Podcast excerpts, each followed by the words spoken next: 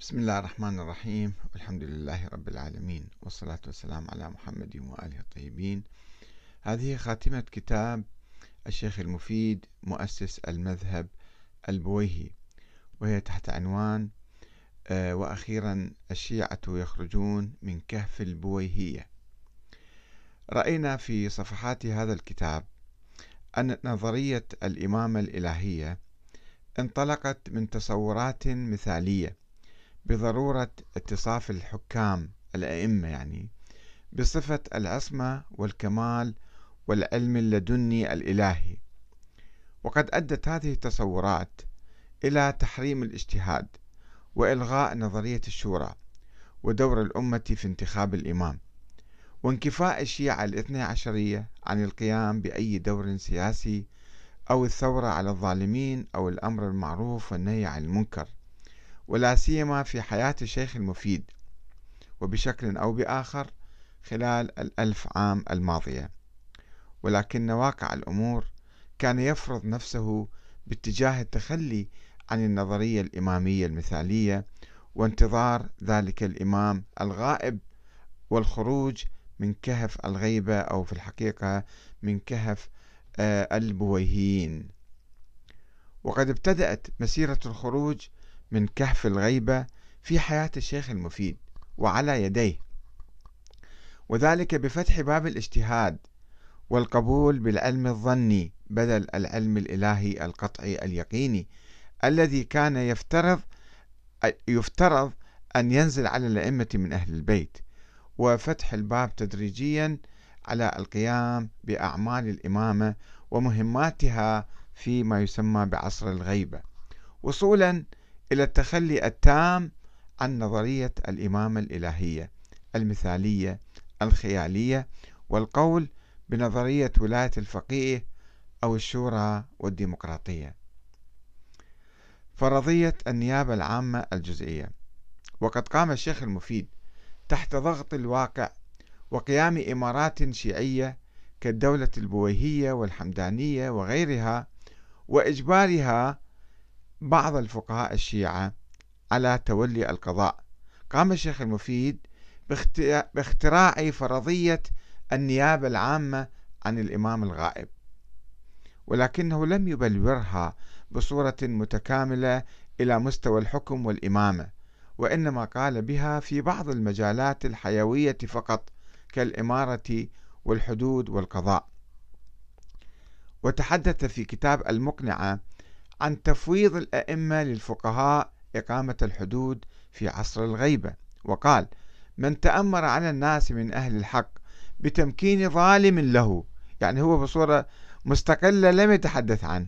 إذا واحد ظالم أجبره أو مكنه وكان أميرا من قبله في ظاهر الحال فإنما هو أمير في الحقيقة من قبل صاحب الأمر الذي سوغه ذلك وأذن له فيه دون المتغلب من أهل الضلال. وإذا تمكن الناظر من قبل أهل الضلال على ظاهر الحال من إقامة الحدود على الفجار وإيقاع الضرر المستحق على أهل الخلاف فليجتهد في إنفاذ ذلك فيهم فإنه من أعظم الجهاد.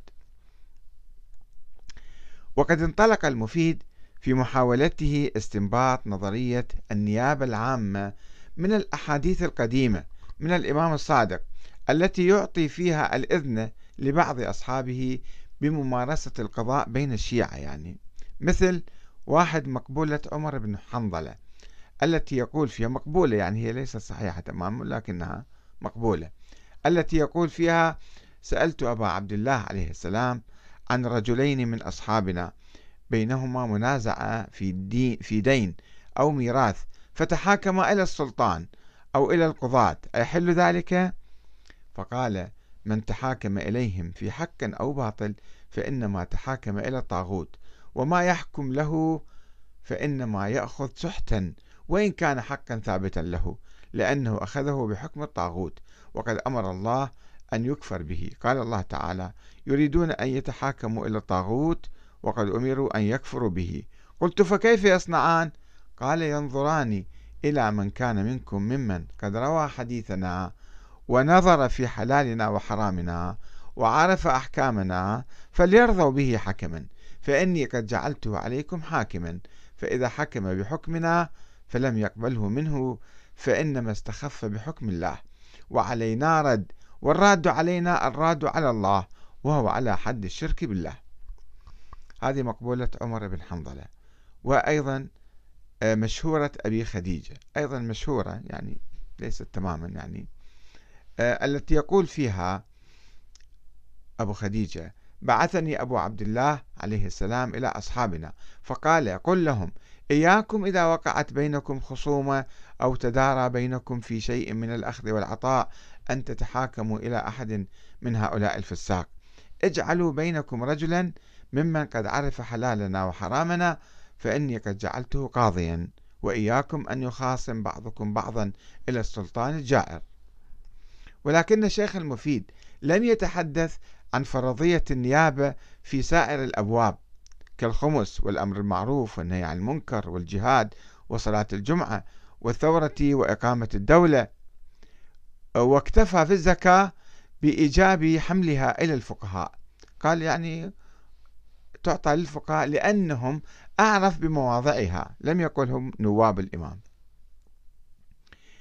ويبدو أن الشيخ المفيد لم يكن يرى في المقبولة والمشهورة الواردتين في باب القضاء إذنا عاما للفقهاء بممارسة دور الإمامة في عصر الغيبة. وبالرغم من ادعائه استلام رسائل خاصة من الإمام الغائب إلا أنها تخلو من أي تفويض له بأي منصب قيادي أو سياسي. كما لا تتحدث عن النيابة العامة للفقهاء في عصر الغيبة وهي النظرية التي قال بها عدد من فقهاء الشيعة الاثني عشرية عبر التاريخ وتطورت تدريجيا إلى القول بنظرية ولاية الفقيه أو الشورى والديمقراطية. وعندما نطلع على التراث الفقهي والفكري الاثني عشري خلال الألف عام الماضية من القرن الرابع إلى القرن الرابع عشر الهجري نكاد نصاب بحسرة ودهشة من حالة التناقض والأزمة التي كان يعيش فيها الفقهاء الشيعة.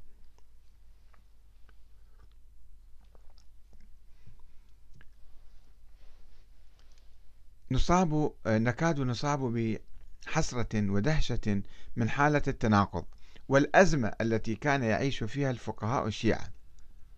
فهم من ناحية كانوا يعيشون في كثير من الأحيان في ظل حكومات تعلن التشيع والانتماء للاثنى عشرية. ومع ذلك فإن الفقهاء كانوا يعتبرونها حكومات ظالمة ومغتصبة وغير شرعية لأنهم كانوا يؤمنون بصورة مثالية بأن الحاكم يجب أن يكون معصوما ومعينا من قبل الله وأن الله قد أوجد ذلك الإمام المعصوم ولكنه غائب. ومن ناحية أخرى يرون الواقع يضغط عليهم ولا يستطيعون التهرب من استحقاق الضرورات الاجتماعية. فكانوا يضطرون إلى الالتفاف حول نظرية الإمامة وانتظار الإمام الغائب.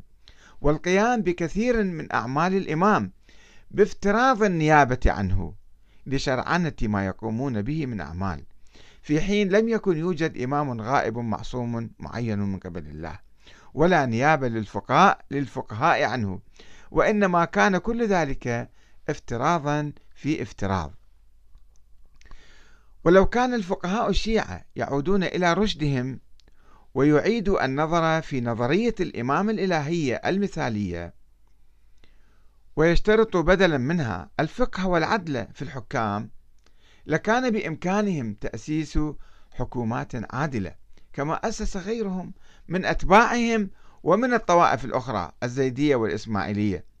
ولكنهم ظلوا أو ظلوا حبيسي نظرياتهم المثالية ولم يستطيعوا التحرر منها ولا يزال بعضهم حتى اليوم هو حبيس تلك النظرية. فهذا الشيخ الطوسي تلميذ المفيد يرفض نظرية ولاية الفقيه. لأن الحاكم في نظره يجب أن يتمتع بالعلم بجميع أحكام الدين علما يقينيا قاطعا إلهيا. وعدم جواز اعتماد الإمام على الاجتهاد أو الأخبار أو استفتاء العلماء. وعدم جواز تقليد الحكام للعلماء. لعدم جواز التقليد أساسا أو لعدم جواز التقليد لخصوص الحكام وضرورة حصول العلم اليقين لديهم. وهو ما لا يمكن إلا في الأئمة المعصومين. ومع ذلك فقد رخص الشيخ الطوسي في حال قصور أيدي أئمة الحق وتغلب الظالمين أن يقيم الإنسان الحد على ولده وأهله ومماليكه إذا لم يخف في ذلك ضررا من الظالمين وأمن بوائقهم.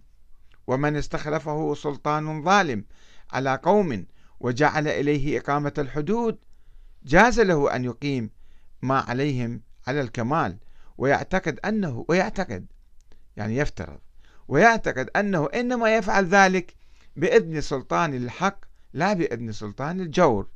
ويجب على المؤمنين معونته وتمكينه من ذلك ما لم يتعدى الحق في ذلك.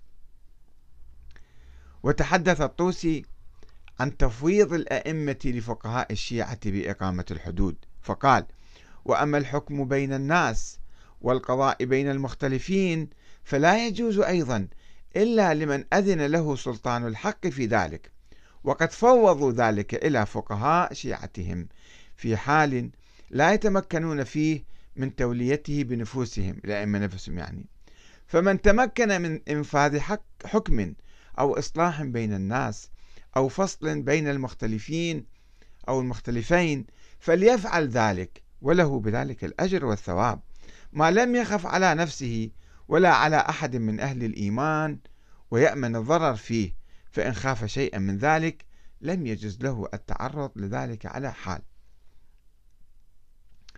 وظل الفقهاء الشيعة عبر التاريخ يتمسكون بنظرية انتظار الإمام الغائب وحصر الحق في الحكم به. ويستثنون من ذلك بعض الأمور الجزئية التي لا تصل إلى مستوى إقامة الحكم بأنفسهم أو السماح لأي أحد بإقامة دولة. ويدعون أحيانا أنهم يقومون بذلك بالنيابة عن الإمام الغائب.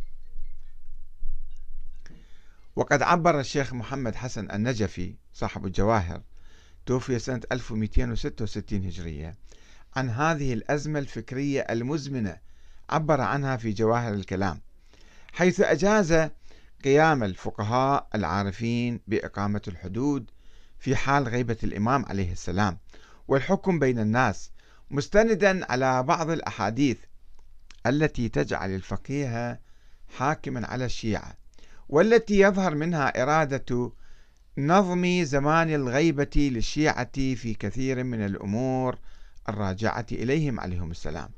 وتفويضهم العلماء في ذلك. هذا نص كلامه. وقال صاحب الجواهر بإمكانية قيام الفقيه بجبايتها بناء على عموم نيابته عن الإمام المهدي ووجوب إجابته لذلك لأنه نائب نائب للإمام كالساعي بل أقوى منه لنيابته عنه في جميع ما كان للإمام. والساعي إنما هو وكيل للإمام في عمل مخصوص. وقام النجفي بتوسيع نظرية النيابة العامة إلى درجة قريبة من الإمامة وقال إن المراد من قولهم إني قد جعلته عليكم حاكما ونحو ذلك مما يظهر منه إرادة نظم زمان الغيبة لشيعتهم في كثير من الأمور الراجعة إليهم في كثير وليس في كل وقال بصراحة أن إطلاق أدلة حكومته خصوصا رواية النصب التي وردت عن صاحب الأمر عليه السلام.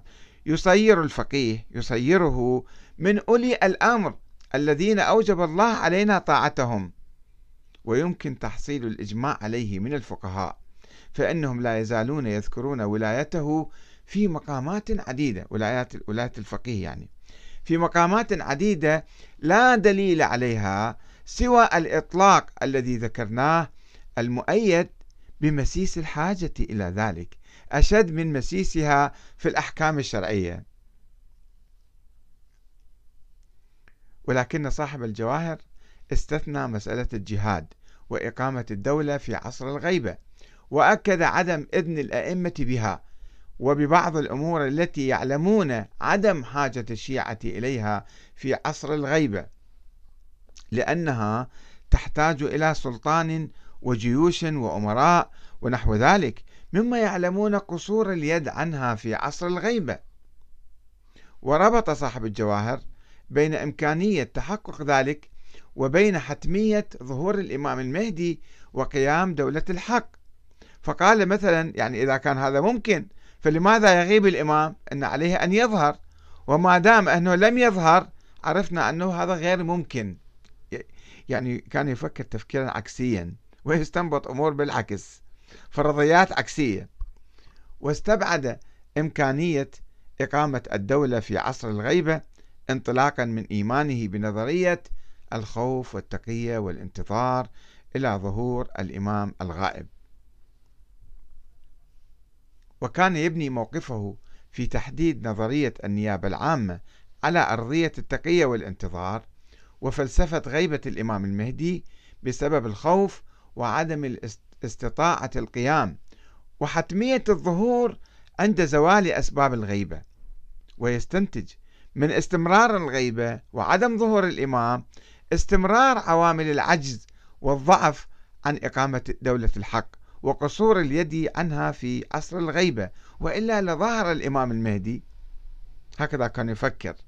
ومن هنا فإنه لم يكن يجد مجالا للقول بولاية الفقيه التامة والحلول محل الإمام المعصوم. وهذا يعيدنا إلى قول الشيخ الصدوق في القرن الرابع الهجري. نعتقد أنه لا يجوز أن يكون القائم غيره. بقي في غيبته ما بقي. ولو بقي في غيبته عمر الدنيا. لم يكن القائم غيره. لأن النبي والأئمة دلوا عليه باسمه ونسبه. وين؟ المهم الله أعلم. وبه رضوا وبه بشروا. وإن التقية واجبة وتركها لا يجوز حتى خروج القائم. ومن يتركها قبل خروج القائم فإنه خارج من دين الله ودين الإمامية ومخالف لله والرسول والأئمة عليهم السلام. ومن هنا فإن تبني الشيعة مؤخرا لنظرية ولاية الفقيه أو النظام الديمقراطي يعتبر حقا خروجا عن دين الإمامية ودين الاثنى عشرية حيث لم يعد الشيعة يلتزمون بالشروط العصمة والنص والسلالة العلوية الحسينية في الإمام وإنما يجيزون انتخاب الإمام عبر الشورى سواء كان فقيها أو سياسيا عاديا ولم يعد يربطهم بالعنوان القديم الشيعة الإمامية الاثنى عشرية إلا الاسم ولم يبقى من تراث الإمامية الذي كرسه الشيخ المفيد قبل ألف عام سوى الغلو بالأئمة من أهل البيت والعنف ضد الصحابة والتكفير والطائفية لدى بعض الشيعة البويهيين ومن المؤمل أن تنعكس التطورات الفكرية السياسية الإيجابية الديمقراطية على الشيعة